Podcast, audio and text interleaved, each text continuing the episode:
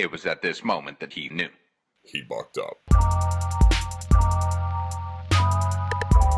Welcome. You're listening to Bucked Up with Sam Buck. fucked up. Now fucked up. Now fucked up. Now fucked up. Now you have fucked up. Yo, God bless you, brother. God bless you, and enjoy yourself and take your time, please, and just take care of yourself for real. I appreciate that. That's what I'm trying to do. That's kind of why I started this podcast. And uh, that's why I guess we'll start now. Thank you, UFO Fev, for being on, man. I'm like, I've been a real big fan for a long time. So I appreciate you talking. All day, man. Thank you for having me. All love. Of course. You had a great 2020. And that's why I wanted to talk to you, is because like you made shit happen. Like not many artists did. And you had one of the best 2020s uh, musically. I don't know how, how your personal life was. It seemed great from the beginning, but Yeah, yeah. Nah, I mean, my personal life for 2020, um, I didn't. I'm super thankful because you know I didn't take too many losses, and um, you know, I lost a couple of people through the pen, uh, through the quarantine. Obviously, everybody did know somebody that was affected by what was going on, or um, family members suffered, or stuff like that. We definitely went through that, but um, for the most part, we bounced back. We didn't go through too much uh struggle, and um, it was more so um, I think quarantine and this whole stuff just kind of brought um an opportunity to get to you see i learned one thing um i don't mean to uh jump off track too much but i learned that as artists or, or just everyday working people we don't tend to spend a lot of time with our family as we may think we do. Um the average day is 24 hours in a day. You sleep in uh, about six to eight of them. You're working for another eight. That's already 16 hours right there. And um with with some time with with an hour or two between transportation to get home from where you're coming from or whatever you're doing it really leaves you with like three hours in the house. You know what i'm saying? So you really only actually spend about three hours with the people you love throughout an entire day. Um and as i was traveling with fat joe and and starting to separate from my family um I was doing that for five months. So when the pandemic sat us down and um, quarantine came, I kind of learned that um, I really didn't, uh, I wasn't prepared to sit home and get be around my family as much as I had to because I was so used to getting up and bouncing around. So when I had to homeschool and um, be a full time dad, it was kind of like thankful thankfully there was nothing else going on because it was so overwhelming that I don't know how, you know, most people got through it. So yeah, it kind of taught me like to be um be thankful, man, and be patient more so because it was very hard in the beginning, you know what I'm saying? Well, that yes, I do, and it see it shows that you know it is like a shell shock when you're out and you're doing shit, and then you just have to like sit home and realize, you know, you didn't realize what was actually going on around you, you know. Right, right. But you even with that, you still were able to put out more work than you know you ever had. Like you put out three albums. Yes, sir. That was um that was by fate, man. You know, the good Lord um allowed me the opportunity to actually put the music out because I'm such a um uh I'm I like to study. I, I'm a I'm a critical thinker. So um a lot of my music that I sit on, I don't sit on it for any other reason as opposed to just trying to make sure it's stuff that fits the time, you know, because um Mhm. um music to me when I create music, it's a divine, it's a divine thing. It's a divine creation, and it has to hit when you create music with a message or a substance, it has to have its place in the world. So it can't just um, come out on a Wednesday because we want to drop it on a Wednesday. For some reason, everything for always has to feel right. You know what I'm saying? So like Fresh Air, when I did Fresh Air with Statik, we've had we had that in the tuck. We dropped it in February of 2020, and then pandemic happened. So it just fit the t- the time co- of it being like we need fresh air. Sh- Shit is Yeah. bad air outside. We didn't plan that. The title came because I just felt like what me and because I had played the project for a few people and they were like, damn, man, you pro-. um Statik was like the first time I actually uh sat with the producer of that caliber. So um a lot of people, a few people were telling me that I it sounded like fresh air, like to hear me produced sounded like, yo, you sounding good. It sounds like fresh air. So that kind of was like the ongoing theme of me playing this. So I was like, yo, Statik, we should call it fresh air, man. And he was like, yeah, I love it. And then when it drops, we have this virus go, this pandemic, and you can't really be outside breathing regular air. Everybody got masks on. We don't know what's going on. We think it's airborne. Everybody's outside with gloves and spraying everything down. So people like, yo, fresh air, but it really just, like I said, God, um, 20 vision 20 hindsight is always 2020 and things line up. So that's how the projects came about. Um, they were already being worked on and I just seen my opportunity, my time to strike. Like, yo, I know there's not gonna be too many people doing too much things, and I got all this dope stuff. So I dropped the fentanyl flow with Fat Joe, nightclubs with Spice, um, the projects, the Styles piece. It was just like all this stuff that we were already like had in the trick bag that I was able to present to the world at the right time. Well, you talk about you say even in your reps, you even say like you're spiritual, you're not religious, but I I'm the same way and I call those omens. Like omen Yes, like you know what I mean? Like the Yes, sir. universe gives you omens and if you don't follow that, then you're never going to get anywhere. you get you get cursed. Um, you know, that's uh we can revert back to the to the great book. One of my favorites, The Alchemist by Paulo Coelho. Man, he that's that's That's the that book changed my life. It really that's did. changed my life as well, brother. That's one of the excerpts. If you if you avoid your blessings, they become curses. And always keep your eye open for the omens. You know what I'm saying? There's always an omen everywhere. Even when Santiago worked in the glass shop and it was time for him to move forward. You know what I'm saying? Like, so it's always in the is always in in the in the universe. And so that's what pretty much you hit it on the head. But I'm trying to keep my eye open for the omens. That's crazy. Like you you're the first guest that knows that book. And I feel like it's I guess a semi-popular book, but that book changed my life. And that's why it's like every day is important. Like I can't waste any days. There's no wasted days. And the second you start wasting days is when you miss those omens and they turn to curses. That book definitely changed my life. So when I I read that book, I don't know, man. I know that book inside out because it's such I I don't like it's it's right up there with the Bible, man. Mm-hmm. It's parallel to all the great religious books that have been written, being that it's not a religious book, but it's a spiritual God.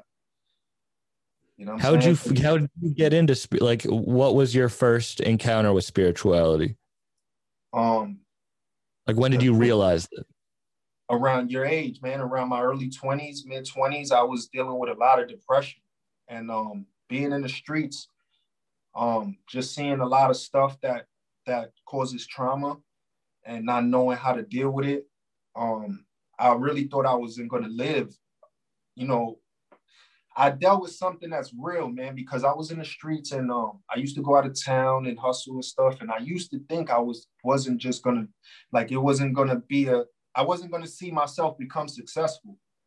That's how I used to think. Like, yo, whatever it is, it don't even matter because the way we moving is not gonna last long. So I always had that in my back of my mind. So I was always depressed about it. Like, shit, man, like any given moment could be that moment. And um, I remember I was 27 and I was in Indiana um, hustling, man. And I just had a uh, a friend of mine broke down. He had a breakdown with me from um, he was in a New Yorker with me out there and he broke down, man. And he was an older guy. So when I seen him broke down, break down, it kind of like I had to be there for him. You know what I'm saying? So it kind of like um that moment right there matured me. It made me feel like there was um purpose. Like, yo, man, like because I'm telling him this, he broke down being depressed and he just couldn't take it no more. So um, you know, as he's crying and he's bawling and a grown man, man, I'm I'm trying to hold him up together and I'm talking to him and I'm filling myself with the same word. I guess the Lord put him there for me to hear what I needed to hear myself say, as opposed to someone else telling it to me. You know what I'm saying? So I'm trying to help him. And as I'm saying all these things, I'm just hearing it like, yo, man, you, you know, give up.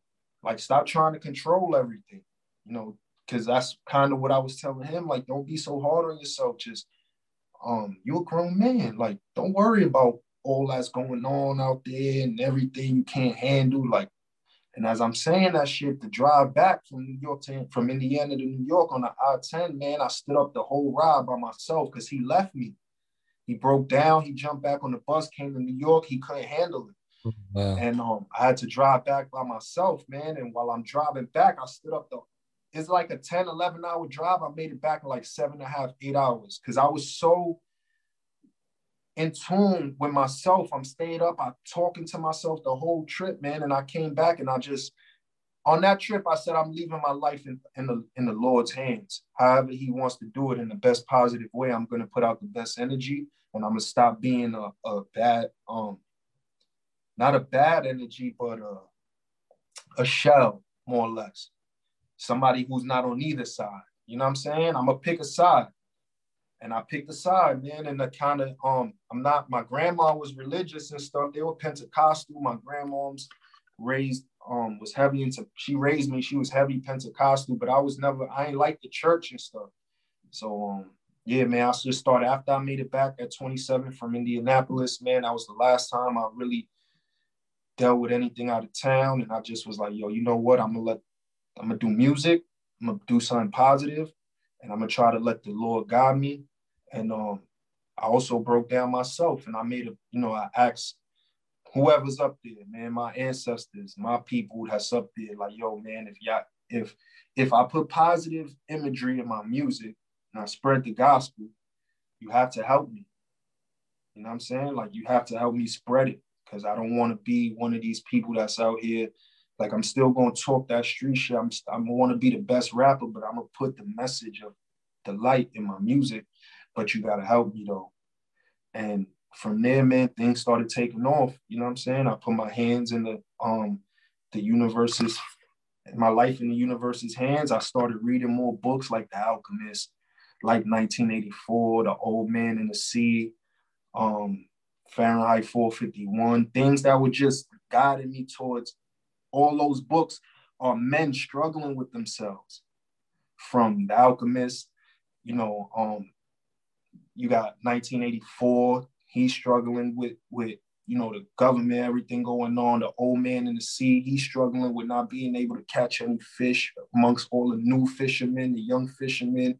He's an older fisherman, you know what I'm saying? And so as I'm reading all these books, they all guided me as a man, and and and, and um, I'm learning like man always has trouble. You know what I'm saying? Whether young, old, middle, you're always gonna find a new level and every time we need it, we hit a new level, we start at the bottom of that level. Yeah, that's yeah, it's it's really I heard Kevin Hart once say like life's like he thinks of it as a video game. Like once you get to the end of the level, you have to move on to the next one and you start zero. And it's true. You know, and it's also right. You're the only one holding yourself. Like whenever I think of any problem I have, or like I used to be a very angry person. You know, you're just angry at the world, angry things that you went through, and you take it out and you realize you're just angry at yourself. Like you you see like you know, in the alchemist, once you just eh, or as you say, like when you put your hand your heart and your brain and yourself in God's hands, and not even in a religious way for people, uh, just in a way of the universe is going to take care of you then it does. And you start seeing those omens and the curses go away. Because like you can hold yourself back for your whole life. You see people who hold themselves back their whole lives. You're absolutely right. Man and mind you when we say god i'm a firm believer in god and, and i don't have no uh, hesitation to, to say god or believe or mention god but i understand some people might not have those same beliefs and I want to show respect to those people because although what I believe in is what I believe in, you still allowed to believe what you're allowed to believe in. So when we say not on a spirit, on a religious level, we mean it to those who are just have their beliefs, but might feel the same way and not know that they're parallel. You know what I'm saying? Like you don't have to Yeah. be religious to believe in something. And you don't have to believe in God to believe that the universe is real. You know, you're free to choose whichever one you want to believe, but they're all parallel. They're all in sync with each other, you know? Yeah, that's a that's a great way of putting it. That's like that's a great way of I've never like, you know, heard it that way put out and it's true because you can't explain it to some people cuz you try to in the beginning when I first found, you know, realized that I could ask the universe or look out for to the universe for help and then I tried to explain it to people and they never understood it cuz everyone's on their own their own journey, you know? And people even listening now, like this isn't the conversation I meant to get into in the beginning, but it's an important one, you know? And it's people are going to be like, what's going on? But it's true. If you just let the universe guide you, it'll help you. Believers link up. When believers link up, this is the conversations they have. This is the energy. This is the what the universe wants. People, you choose not to hear it. You could be ignorant. Now, being ignorant doesn't mean you're dumb or you're stupid or anything less of, of a person. You're actually the root word in ignorant is ignore. You're just choosing to ignore. That doesn't make you uh now what does that make you? That's your choice. You know, in this world, you choose to ignore, um, you're pretty much part of the 85% that the sheep, the cattle, you know what I'm saying? Um, we just awake over here. We we we feel, we conscious, we living in the moment. You know what I'm saying? I put my feet in dirt. I like to sit in the sun. I like to go in water. You know what I'm saying? I enjoy uh driving fast in the car and the air blowing in my face. You know what I'm saying? Like I'm present. I'm not of this planet and I don't belong here. Like I'm here. You know what I'm saying? So Yeah. I have to acknowledge everything that's here too. The creator, my creator, my mom, my dad, you know, everything that's that's manifested to put me here, you have to acknowledge it and respect it. So um although people choose to not understand, they just choose to ignore, man. And one day they're gonna be forced to understand. And this it comes a situation where you have to pick a side eventually. You know what I'm saying? And um Yeah. some people get through it better than others. You see people ruin themselves just so they don't have to make that decision. And it's- It's really it's you try to help them, but then you realize that they're on their own path and you can't talk someone out of that, you know? It's like the book of Eli. You got to keep your eyes straight. You're gonna see a bunch of shit on this journey that might want you might see a woman being mugged, you might see a kid getting bullied. Everything ain't for you to stop. You sometimes you have to keep going, man, because that's gonna happen anyway. You know what I'm saying? Yeah. With you there or not, your journey is your journey. You have to deliver what that package that was given to you. That's your job to get that shit to where it gotta go. Don't matter what. Nobody want to hear what happened on the journal. You can show up shirt tatted, hair all Lord. As long as you got that package there, you good. And that's part of the journey, man. Man, you're ma- I gotta go watch that movie tonight. Again, And not to mention what's ill in that movie, man, is that he's blind through the whole movie. yeah, but he knows. He's you got know he's following his You, path. Yeah. you got it by God. There's always one footsteps in the sand. And that's how I feel about my journey. It's like things don't always go. I could be, you know, I close my eyes, man. It's going, I'm gonna still hit the target. You know, the, the if you could shoot a three-pointer saying with your eyes closed and you still hit the rim, that's a pretty good shot, man. You know what Yeah. I'm saying? Another person is gonna throw that shit over the out the park type shit. So You know where you're going. Yeah. Did you always have this, like- Did you always have this like calling for like something more? Like even before that drive from Indiana, did you have like you wanted to give the you the give the world something like whether it be music or you said you even said uh you wrote poetry before music.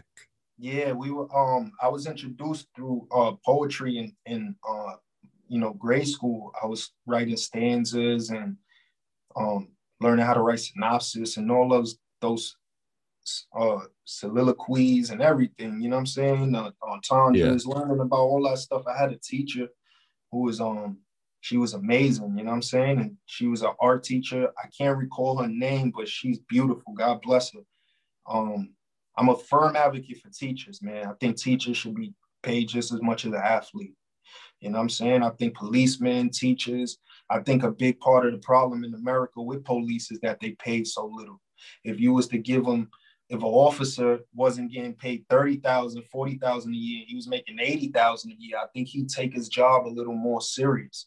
You know, I think he'd Yeah. be a little more hesitant to do some something to lose that opportunity. You know what I'm saying? So he's, he's mad at the world that he's not getting enough, so he's going to take it out on people. if you see Yeah. a, let's take the scenario of a white officer who's been working 15 years on the force and his top pay right now is 70,000, 75,000. He's a detective in NYC. He's working in all the lower income communities and he has to go police a 23 year old kid who's driving a 650 BMW selling pounds of marijuana, distributing drugs, whatever he's doing, uh, blue collar crimes, whatever it is the kid, the young kid is doing, or they think he's doing, whatever. The kid could be doing something positive.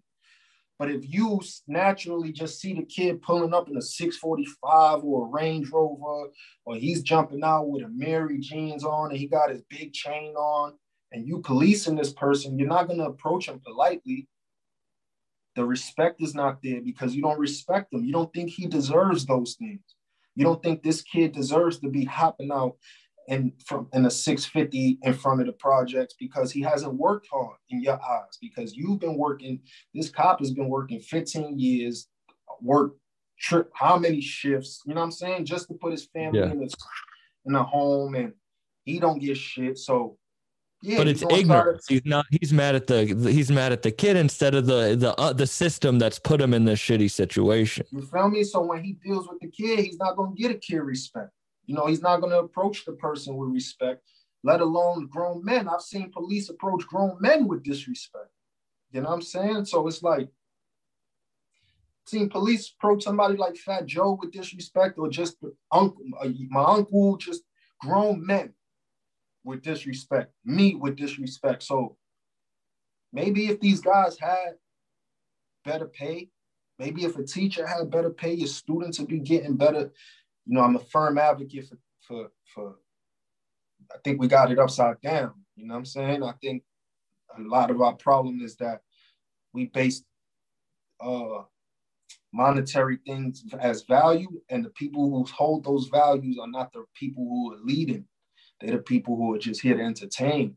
So we follow entertainers. Therefore, we have a world of entertainers. Our president was just an entertainer. You know what I'm saying? Because we based on entertainment. It's hard for people to be bored nowadays. People don't even want to watch their kids no more. They on the Instagram and your kid might be doing something and then the parent is screaming at the kid, yo, stop, stop. Really, the kid is just doing what a kid do. Is just you don't want to be bothered because you're on your phone or you, you know what I'm saying? You zoned out. So um back to the main question. Um before, no, I, I don't think I had any I knew I knew it was fucked up. Excuse my language. You know what I'm saying? I always knew like this You can say whatever you want. I always knew like it was messed up. Man, you know what I'm saying? Like, yo, this is crazy. Yeah. But I I didn't know, I didn't always have this spark in me or the drive to be um, I didn't grow up in a community with um bright, you know, we wasn't no bright minds, man. We didn't grow up. My um a lot of my friends weren't into reading. No, they didn't care about none of that. Um, my dad was like the neighborhood dad. You know, I was probably one of the few who had their dad. And um, my dad was tough. You know, my dad was a, um, a, a clean street dude. He was, you know, he was a street dude, but yet he was still like professional. You know, my dad always like folded his legs, answered the phone like "Good morning." You know what I'm saying? Like he always Yeah. carried himself like a businessman in the neighbor, even in the streets. So um, when he was doing music, he was professional. When he went to the streets, he was professional. In the house, he was always professional. Summertime, um, yo, come upstairs. You know, yo, you I've been outside a little while. Yo, come upstairs. You got to read a book and do a book report. Um, you know, middle of the Saturday afternoon, four o'clock. You know, go upstairs and go read a book. You come back outside once you're done. And my friends, I'll come back and they'll be laughing like, "How was that book?" You know what I'm saying? And I'll be like, "Damn, man, I had to write a book report." You know, just on the Saturday, that's the kind of person my dad was, always keeping my um sword sharp. You know, testing me as a as a young man. Yo, you did you know seven times three. You know what I'm saying? Like and you don't realize the help that gives you later. In the moment, you're like, "What the? moment, what is you this?" Super Yeah. frustrated. You're a kid. I see it with my daughter now. I try to make Penelope. I don't. I sit her down and she'll get into it as she gets into it. But if she's on her tablet, I'll be like, "Yo, Penny, you've been on your tablet enough, man. Let's get up and do some reading." She'll be like, Ugh. "You know what I'm saying?" Or yo, before you could play pen, we got to do some drawing. You know, we got to do it. And she'll be like, "But." In the long run, man, it made me, you know, made me a better writer, made me a better MC. I'm here with you today because of the music I make, which is because of the books I was reading and the books report I was writing, and the stuff I had to do, and my father giving me a list of words and having to look them up, write it, use them in a sentence, just keeping me sharp, and that's what kind of helped. So, um, I always had discipline and I always had knowledge, but I didn't always have knowledge itself. So I grew up in an ignorant environment, and we didn't really have um the five percenters around us like that. It was just straight like drugs and street shit. My projects, you know, straight project shit. That's why it kind of shocked me to see when I was growing up the change. You know what I'm saying? I thought everybody was like us. You know what I'm saying? Yeah. I was ignorant. So as I my dad started putting me in different schools and I would meet Asian kids. I would meet, you know what I'm saying, the golf kids. I went upstate for a year. I was hanging out with, you know, I seen the difference between the football players and the scholars and the kids. So I was like, oh shit, this is different. So when I came back, I was- It's important. I got a scholarship to an international high school and learning about different cultures at the early it it really does. It's important and you don't realize it till later. You like you don't none of that stuff. You just but if you even are following it at an early age, you realize that those are all omens. You just don't know, you don't have the words to put it yet, you know? that's amazing, Sam, because you don't know that all those things you collect, like you mentioned Kevin Hart in the video game, you really collecting those things for later stages that they're really gonna help you and you don't know it. You Yeah. know, you like, there's a reason you got, I got, I'm gonna use myself. There's a reason I got put in French in 10th grade as opposed to Spanish. Later in my life, I'm start meeting I'm the little bit of French I know helped me make friends. You know what I'm saying? As opposed to, you know, I remember that day getting my schedule and I'm like, French? Like, Yeah. why y'all didn't put me in Spanish? I remember telling my guidance counselor, like, why I'm not in Spanish? And she's like, why you need to learn Spanish? You, you already know Spanish, go to French. And I was like, and the French class being like four kids, and the teacher was just some super cool French older dude, and I didn't understand him, Mr. Pasquale at the time. He was super cool, and the class was awesome, and I ended up learning French. And then down the line, I meet one of my best friends, Jay Hart, straight from France, producer, and I, I say some things to him in French, and he's like, oh shit. Like, you know a little bit of French, you know what I'm saying? I'm like, yeah, can you teach me, you know, help me, you know what I'm saying? Like, I want to get my back up. Like, so And you guys don't put out a killer album together. Yes, sir. That's my brother. So you don't know um them tools are gonna help you, man, and you're collecting them in your bag. And if you don't have those experiences, you never know. Yeah. When you got back from that trip, what was how long before you start like what was the first book you like g- get me th- like what was the The first book you read? Did you start writing? The Alchemist. What made you find that book? I was already reading books, so I had like Behold the Pale Horse. hmm You know, I went through my info wars phase where I was like heavy on the government shit. Uh, I Yeah, had a- everyone, and then it just takes over. You can't. You just have to I'm go like, away oh, from it. Too much. Yeah, it's too Yeah. much. Like, I had a best friend. Me and him would just study for hours. We would be If you're his house. listening, Josh, my friend Josh Antwi, you gotta stop. You gotta stop. He's You done. stop, y'all. It's too much, man. You got sometimes you gotta just be like, yo, it's time. I remember me and my best friend, man, at the time, God bless him now his family, being on a train and just arguing in front of everybody about Bill Clinton. Like we was on the train coming home from um somewhere and just having a yo man, he yo Clay was one of the best presidents. How do you know, man? He wasn't even a you was a kid. You don't know what he was doing. Do you know about Arkansas and all that shit? And we talking on train and people just looking at us like like hood kids just having conversations. We went to Occupy Wall Street, man. Oh shit. You were in it. Yeah, man. We went to that shit. That was like, that was when the moment I was like, I'm off the government shit. Occupy Wall Street was like, I'm off the government shit. And I got into um the into free thinking shit. You know what I'm saying? Because government thinking is still group think. You still Yeah. running with ideas presented to you by others and building on those. I, um, when we went to Occupy Wall Street, Dan, saying you taking me down an ill journey. When we went to Occupy Wall Street, peep this. I'd never been to World Trade. I'm from New York. 9-11 happened. I never went down there. I ain't want nothing to do with it, nothing. Occupy Wall Street, we went down there. It was my first time being down there.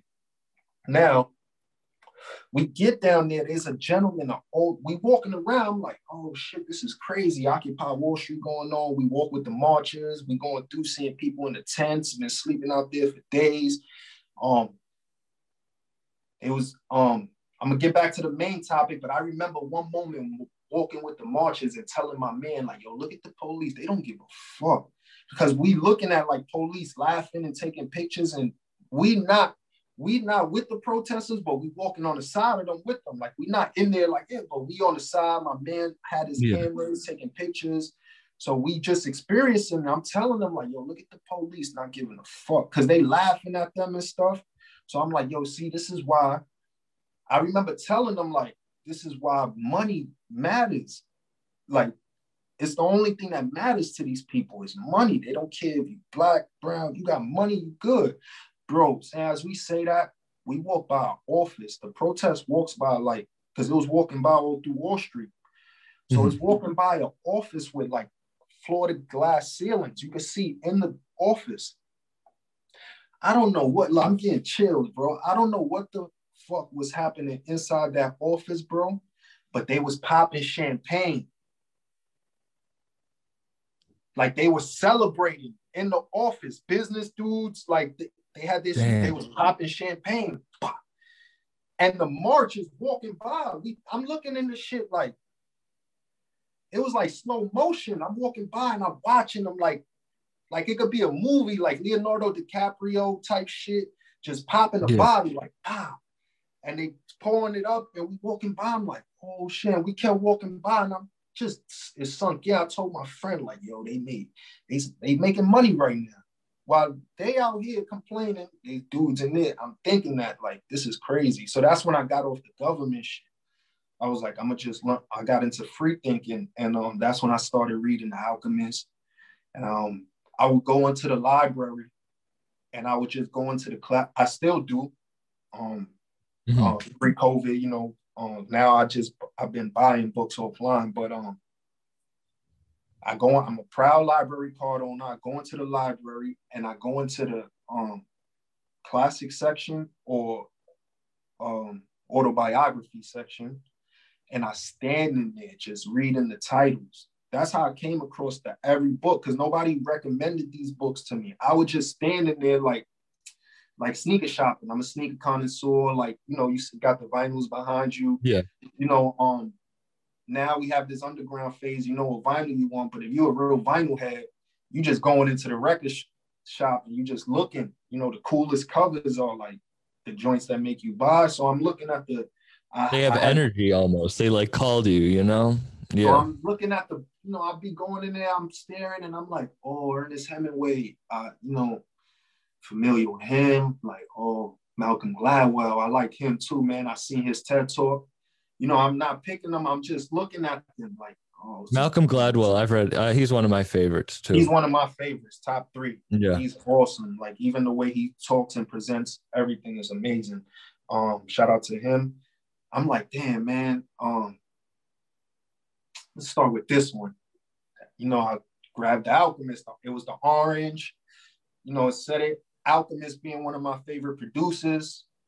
You know, I'm like, I'm like, oh man, the Alchemist, Alchemist. I'm like, let me get this one. So I took it, read it, amazing. You know, I fell in love with it, put it back, went like, oh, man, what else is in here? You know, this section got some heat. You know, right there, I'm like, oh man, this section got some Yeah. heat. Start grabbing everything, man. Fahrenheit 451. Know, I read that. I'm like, oh, this is crazy, man. A fight, a time where books are no longer allowed. That's what Fahrenheit 451 is about for the viewers. It's about a fireman. His job in the future is a it's like a near distant future where firemen' job are no longer to put out fires, but to burn, dispose of books. So they go around and just if you have they get a tip that you got books in your house, they go in your house and they they burn the house down because you got books in it. So that was ill to me, you know, the story of that. And um yeah, that, that That's was how I, I don't want to like yeah I don't want to go but with the Fahrenheit 451 that's kind of like technology now or even if you go back to like Martin Luther making it so people could read the Bible it's like we don't know how to work that like we don't know how to read computers yet we don't know so whoever's controlling them it's like you seeing those people popping champagne while everyone's protesting that's what they're doing in the Facebook offices and the fucking Google offices they're fucking partying because they are the only ones who can read the Bible. You know what I mean? There, there's no Martin Luther yet to make it fucking easy for everyone to figure out. Absolutely, man. Couldn't have said it better. We don't got the source yet. Yeah. So So when were you? You said, I'm sorry. you said the Alchemist was your favorite producer at that time. Were you were you writing through all this time? Like, were you were Yeah, you rapping and stuff? definitely, definitely writing and rapping and um, um, that's how I was able to create like my early like camouflage and Bible. Those projects were like those were like me coming into like, oh, I could put knowledge in the music, you know, because Mhm. before we were rapping and I was um just talking like, you know, I was talking shit, but it was no um like I was talking about faith and shit, but there was no um I had nothing to stand on. You know, it was just coming from the heart. Like, but as I start gaining the knowledge and I start reading this shit, then I start being able to say shit like the flow dead, like the sea south of the Edomites. You know what I'm saying? Like I was able to transcribe things, you know what I'm saying, in the rhymes that have people like, ooh, but I'm hitting like I'm trying to hit that top tier listener, like the person who like really is listening, like listens to Nas and listens to Pun and listens to Jay, like for what there's, the, you know what I'm saying? Like, oh nah. Yeah. So I'm like, yeah, I'm able when as I start getting the knowledge, I'm able to uh, dictate the verses as as if parables. Like I could put them in in knowledge and rhyme form. You know what I'm saying? And um, Because you can listen to it or you can understand it, and understand. it's a but it's good because people who don't understand it would be mad if they did you know what i like i i'm a comedian i'm a stand-up comedian so when i think about that with comedy like there's a lot of comedians who are teaching you something but if you don't realize they're teaching you something then you're just laugh it off as a joke kind of like rappers like when i listen to ghost of albizu like fucking i'm learning shit but if i wasn't i'd just be like this is a great album you know Yep, it's crazy. Me and Ghost just had that talk yesterday because Ghost, we were discussing the Ghost Albizu, man, and like just talking about it. And I told him, I said, yo, that's just, we were able to provide knowledge with good music.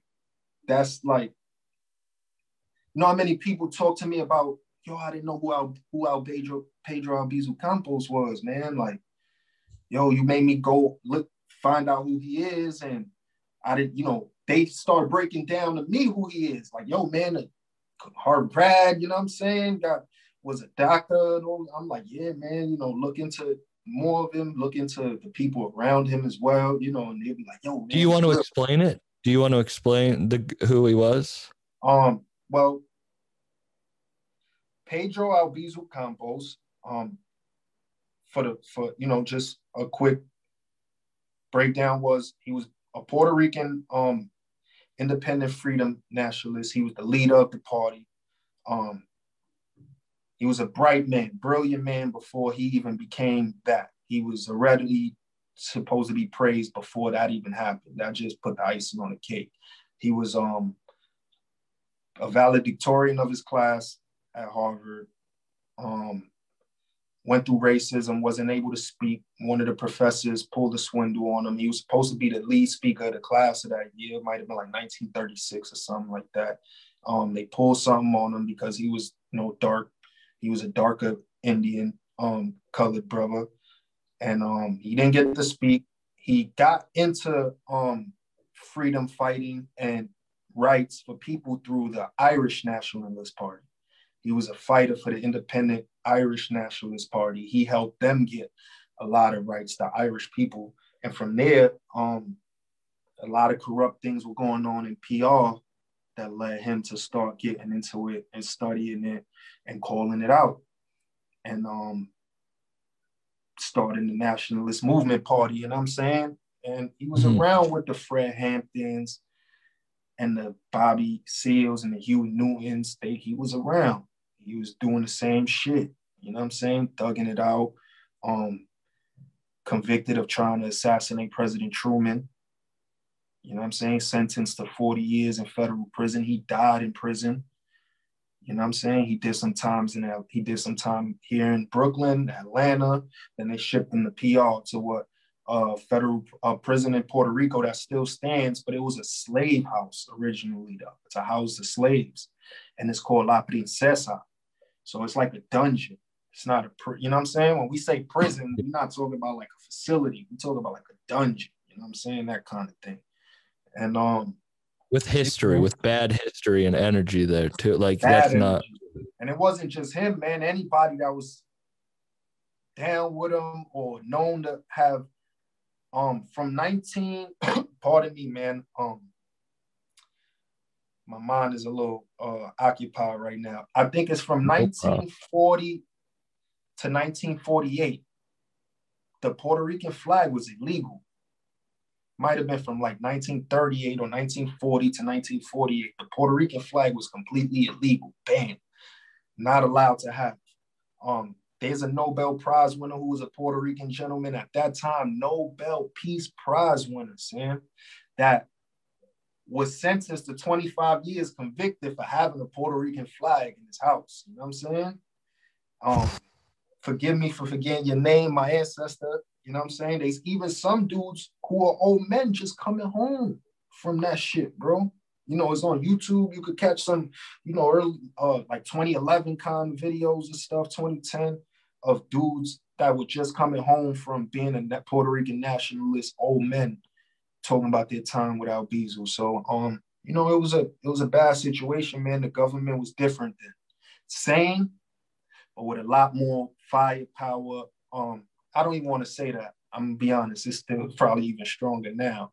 But they were Yeah. ill back then. They were doing some ill shit. You know what I'm saying? you To could hide it a little bit easier then, yeah, you know? there you go, Sam. Yeah, like it wasn't Yeah. so they was doing it like with with lawlessness, like you know what I'm saying. So um, yeah, they would. He was one of the illest dudes, man. A dope, dope, dope, dope, dope uh leader for his people. His speeches, if you watch him on YouTube when he speaks, you can hear the pain. You know, he was a um, he wasn't a young man. You know, he was a well into his 30s, family, you know, they try to kill his family, you know what I'm saying? So he was standing up with everything. You know what I'm saying? He wasn't doing it like some young and then get a kid and fall back and like, yo, I don't want no problem. He was up there. He was letting it happen. He was going to war. His team was going to war. The first time the US ever bombed a territory was on Puerto Rico. You know what I'm saying? It was ill. It was warring with the US for real, for real. And Yeah. um, he was a, he was the leader of that so-called. You know, they put the crown on him. and you felt ready with that project to be able to speak how you felt like you were ready like Like, like you were said, saying you had to yeah Like- you like said you we had to get your that you house you collect all the tools, Sam, man. You collect all Mm-hmm. the tools you need. I wasn't ready when the title came up. I was. Because I had just came subconsciously, I think real time, I was like, damn, this is gonna be crazy. But I had just came back from PR.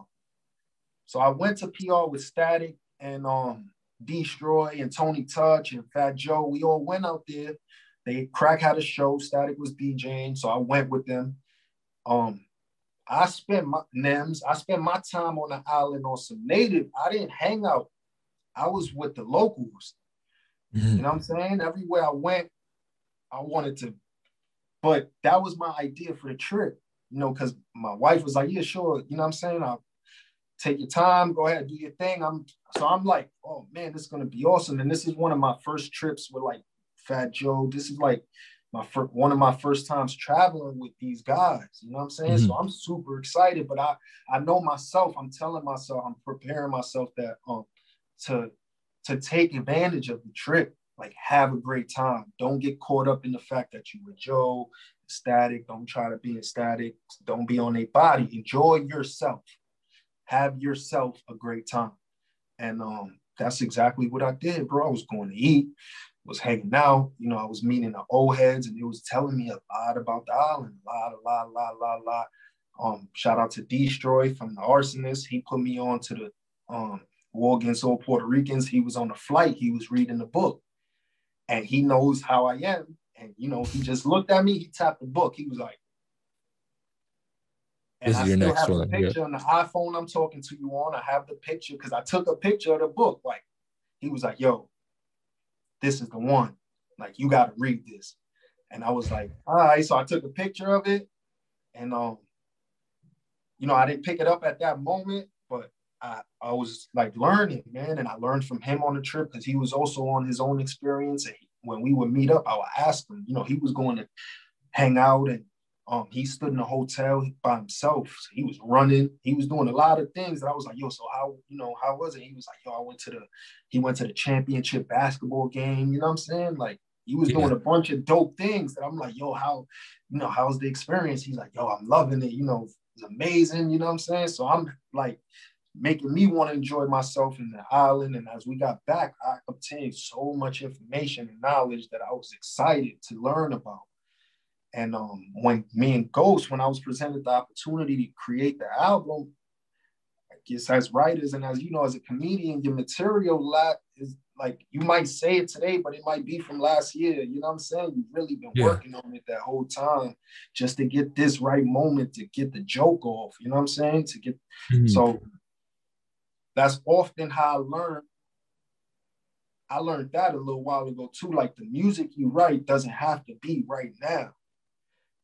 Takes a little bit of time for super dope experiences because um yeah, there's trauma has a negative effect on your body, but there's also positive trauma that you could go through some stuff that you like, oh, you gotta let it settle in before you actually realize what just happened. The severity Yeah. of, you know, yo, yo, I was just in a room with Kevin Hart and Eddie Murphy, and I said a joke, and everybody laughed, and they and everybody's like, yo, what's your name, man? I'm Sam Buck. Oh, yeah. You're gonna go home on a whole nother high, like, oh, and this might take a few weeks for you to totally put your head around what just happened. You know what I'm saying? Like, yeah. and um, that's what happened when I was presented the opportunity to write the project. It was like, damn, man, I, I'm I could finally let some of this out. You know what I'm saying? This stuff.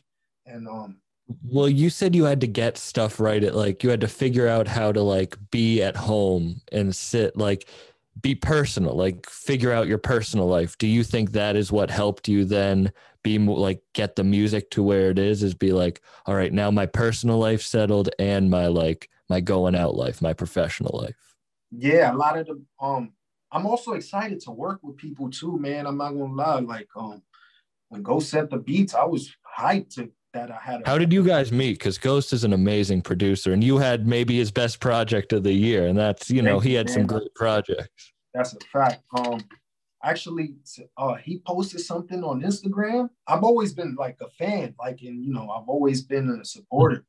Um, as I am to many other guys, you know, I show love and hit the like button and stuff like that. And um, one day I, I he posted something and I might have commented, or we might have commented on the same picture, like you know, I, and somebody shout out to Ghosh. He's an artist as well. He's not a um rhymer, but a painter. Um, is a dude by um on Instagram by the name of Art by Ghosh. I've never met him, but he commented to both me and Ghost that he came up with the title. He said, "Yo, y'all should do a project called The Ghost of Albizu." so yo, when I read the comment, I you know you could send you could DM the picture. I Yeah. I DM'd like the picture that the comment was under the ghost. And as I went to write, I see the thoughts bubble where he was like, yo, I'm already on it. Like, you know what I'm saying? Like, like I was like, yo, you see that, right? He's like, yo, that's Yeah. a crazy title. That's amazing. Like, I'll cook something up. I got you. So from there, um, we've never met in the physical, but um, that was like our first mutual connection. Like it was always like him, I like a picture, or I like, but when I sent them the DM and I went to write, I was being cordial, like, hey man, what's going on? Like trying to get it off fast. Like, hey man, what's going on? And Yeah. he already was like, yo, I seen it. Don't worry, I'm on it. That's ill. So I was like, all right, bet. And then from there, um, saying I start doing a little more um idea diving on the topic of who Albizu was and Mhm. listening to his speeches and stuff just so I could have certain um bullet points. You know what I'm saying? Yeah. How long did that take? How long did that take you to write that? To write them all? Do you sit down and you, you're a store like? Do you you sit down and write Yes, sir. Yes, sir. Yeah, you're like a sir. store. I could tell when you said you did poetry. Like I can tell that you're a writer. You know, just Yeah. from how you. It's, Um, uh, to write the Ghost project, see the awesome thing was Ghost sent the body of work kind of like the songs weren't in the order, but the, all the beats were there. Like the, the Mhm. song, like those 10 songs were the 10 beats he sang. He didn't send any more, any less. They were just right there. And um, I was like, oh shit. Read it, must have took me about um once I start listening and I hear I went over each beat and I, I and like once I knew each emotion, you know, I listened and I was like, oh, I see. And then I listened to another one and I was like, all right. And once I got all that stuff in order, it took me maybe like um the process was like two weeks to write it and record it because everything was pretty much like um a skeleton of what I felt, you know what I'm saying? Of it could Yeah. sound like. Like I was like, oh, um, once I heard danger, I already knew like, you know, I gotta go on it like this. Then I, you know, once I heard got a feeling, I was like, oh, I could talk about my kids. You know, I'm always open to talk about being a dad. So I was like, oh, I'm gonna talk about the family. Um, once I heard spit, you know, I heard the the graffiti can in the beginning of it and the subway. I knew I was gonna say, oh, I'm gonna write my name. Like it sounded like so when I was Yeah. like, oh, this gotta this is a M this is me getting off like an MC right here. This is Feed being MC Feed. And then um, you know, so I was able to Trinidad versus Camacho. It was like, ooh, this is one of those. Dun, dun, dun, dun. I was like, all right, Yeah. so I gotta attack this like. And um, well, there's so many Ghost- different styles, but they go. They all work together. Like you, you I know. told Ghost Sam that um I didn't want to make. I was like, yo, please, when you send me joints, send me joints. Um, don't send me. You know, I don't want to do that that same sound through a whole project. Not saying he does that, but I didn't like. I, I didn't want him to think that's like. I was like, yo, send me joints that I could write to. Like, you know, I'm. A, don't be afraid to send me no up tempo or like, let's do everything you haven't sent to nobody. Send them to me. Like, so he was like, Yeah. I already. He said, I'm ready. I'm a fan of yours, He Like, you know, because we don't he doesn't contact with you, it's just straight text. So at first it's kind of hard to convey the emotion or um Mhm. understanding of who we are, you know what I'm saying? So he's like, yo, trust me when I tell you, like, I rock with your music, man. I got you. Like, I know what I want you to do. I got you. So I was like, all right, cool, man. And I waited like a few months and he sent the batch and yo, man, it was like October of 2019 and I wrote that joint in like maybe like November. I got the stems, the original stems. It was like we might have did it like a something, you know, the 19th, and then like the next session was the 26th, and it was done.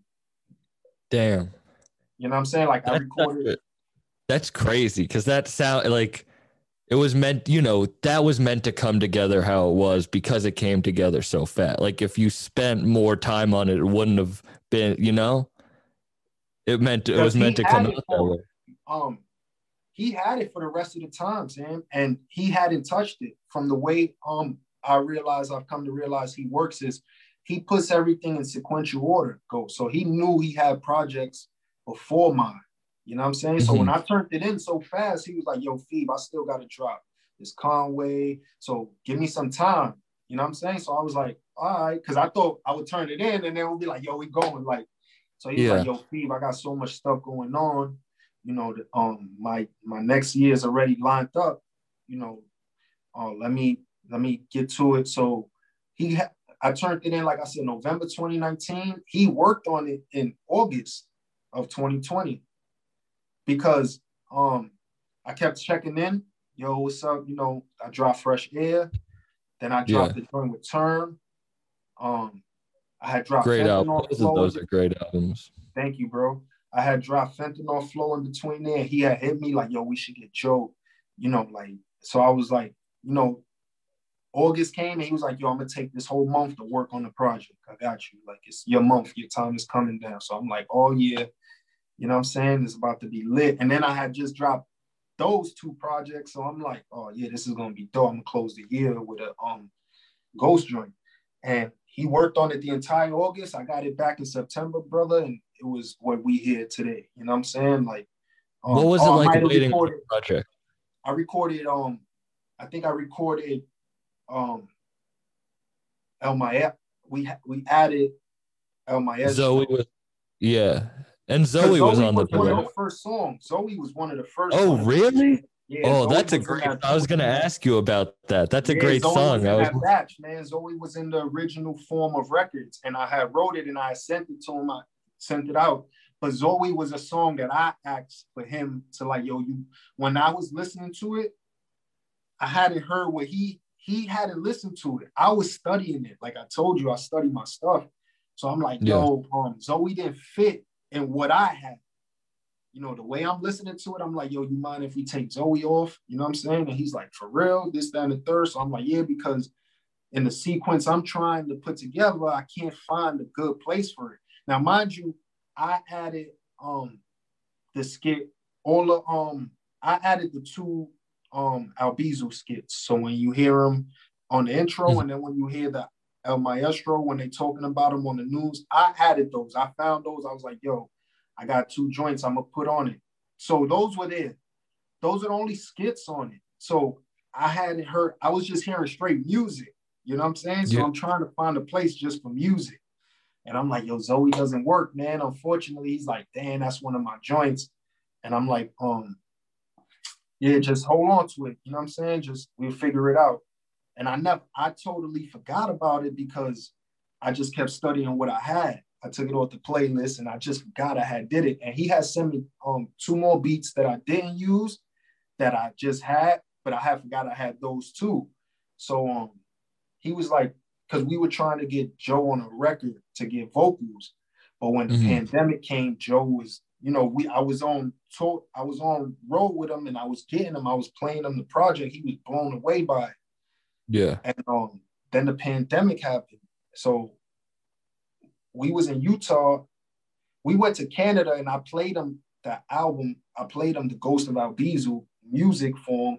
Just no no Mhm. skits, just music on the way back from Canada. He was crazy. He was like, yo, the skits I had, the the Albizu doing the speech in the beginning, that shit was blowing him away. He was like, yo, you going you going deep on this one. And then the music, you know, he was like, oh, this is crazy. Like you taking a like it there was even a point where we pulled over, we went to the bathroom and stuff, we ordering food and like the rest stop, and he's ordering food, and he's like, oh, these damn thief, like, you know, that it stuck with him. Like, so I'm reading, I'm like, oh yeah, this is gonna be hard.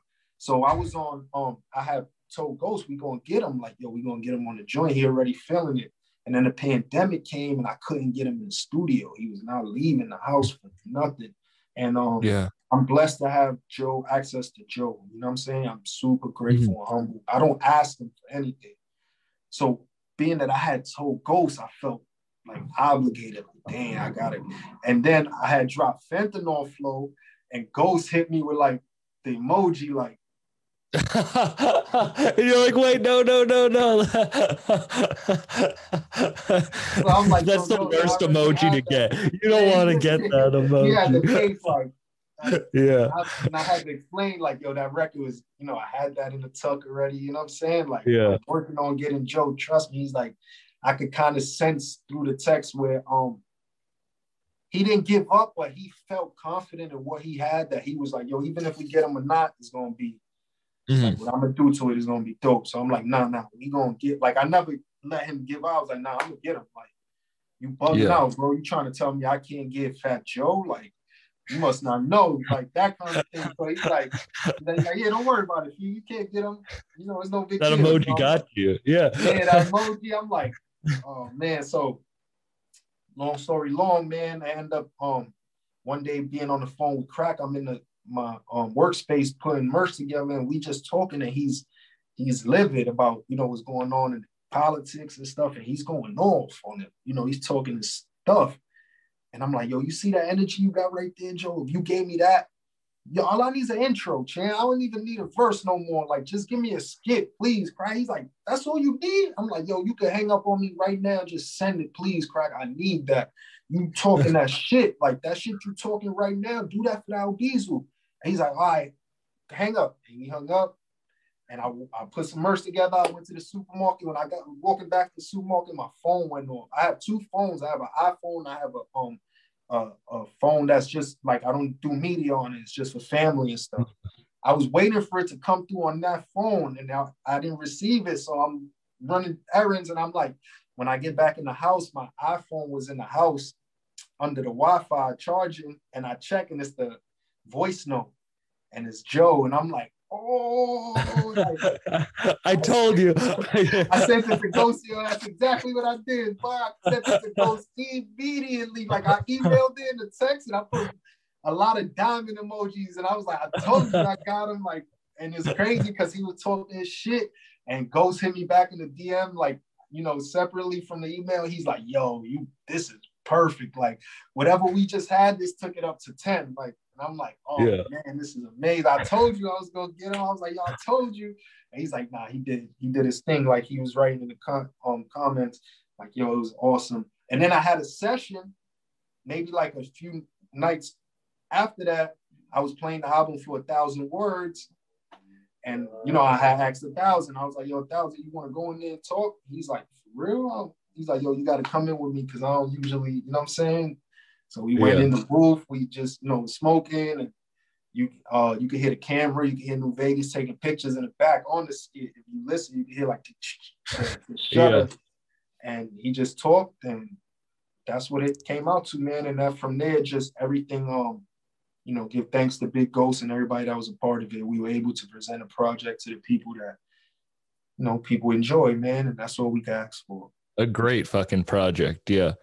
You always give lo- that's fu- like a thousand shout out, thousand words. Shout out Kip. He was actually on the last episode of this podcast. He lives 10 Yo, minutes Kip from a good dude. Shout out to Kip. Man. Yeah, Shout out to all but- Wo- Worcester. You know Yeah. what I'm saying? Yeah, I'm from I'm li- live 10 minutes outside of Worcester or 20 Oh, minutes. Yeah. up, man. That's what's But up. um but the you you show a lot of love to the mass people. But You have, you know, Statik, you got term, That's you you know, home, thousand man. Like, words. they, the, they the Yeah. other city. Um, I performed in Worcester with Nems one time, and I performed in Cambridge and Mass with Statik and, and the Locks. Man, they you know they had me on the bill, so I got mad love when I went out there. I hung out in the crowd after I got off the stage, you know, because I I'm not you know Mr. Popular or nothing. So when I got off the stage, I went. The Locks was performing.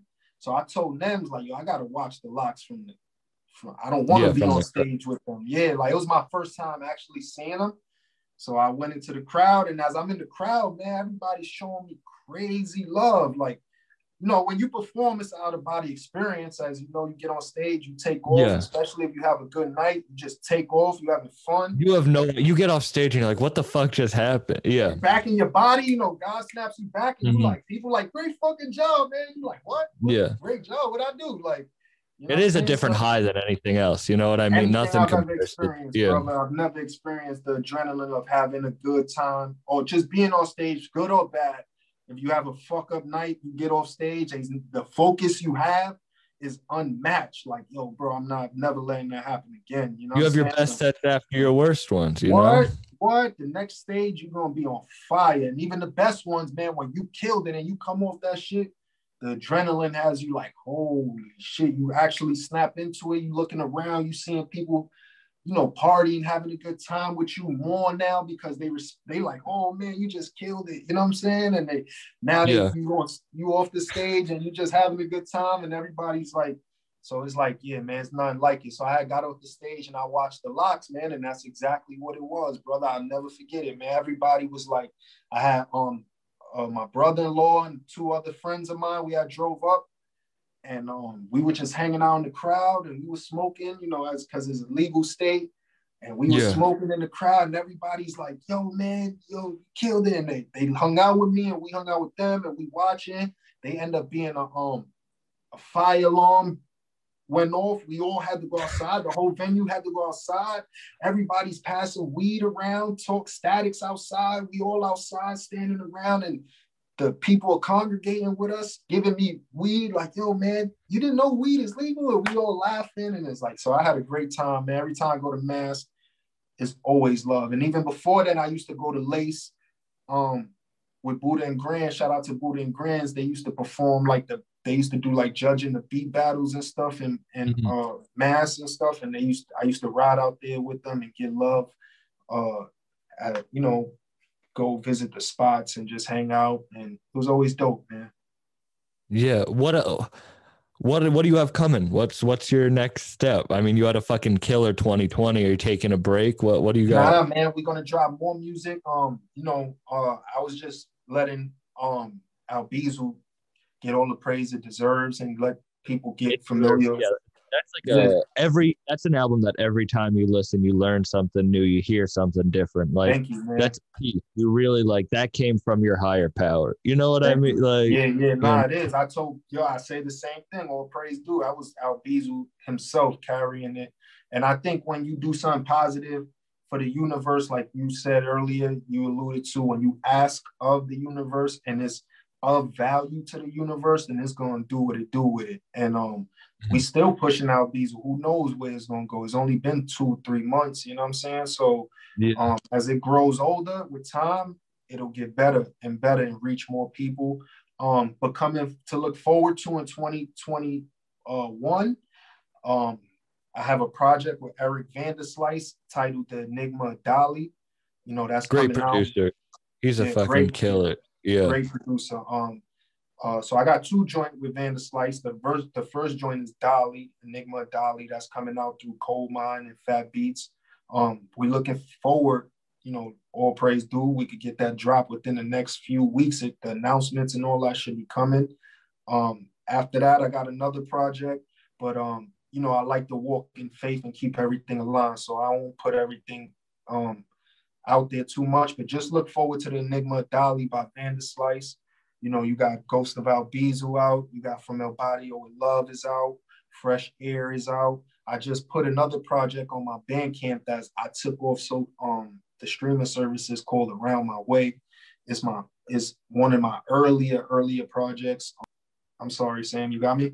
No problem. You're you're still here. Yeah. Yes, sir. I'm gonna probably put it on social media platforms soon, but um, I put it up for the Bandcamp folks to kind of get a um, a understanding of where I used to be as an artist and where I've grown, and you know the famili- familiarities of me, if you know the consistency. So I threw that up there, and um, just more music, a lot more music.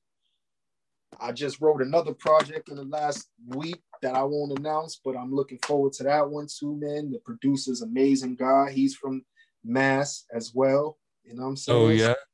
Shout out to him. And um, yeah, man, more music. Say I'm gonna keep going, and hopefully every the world uh, um not be how it used to be. We'll move forward, but yet everyone will be able to once again enjoy uh live shows and shit, so we can hit the road and come see people and give them this good music that we're putting out.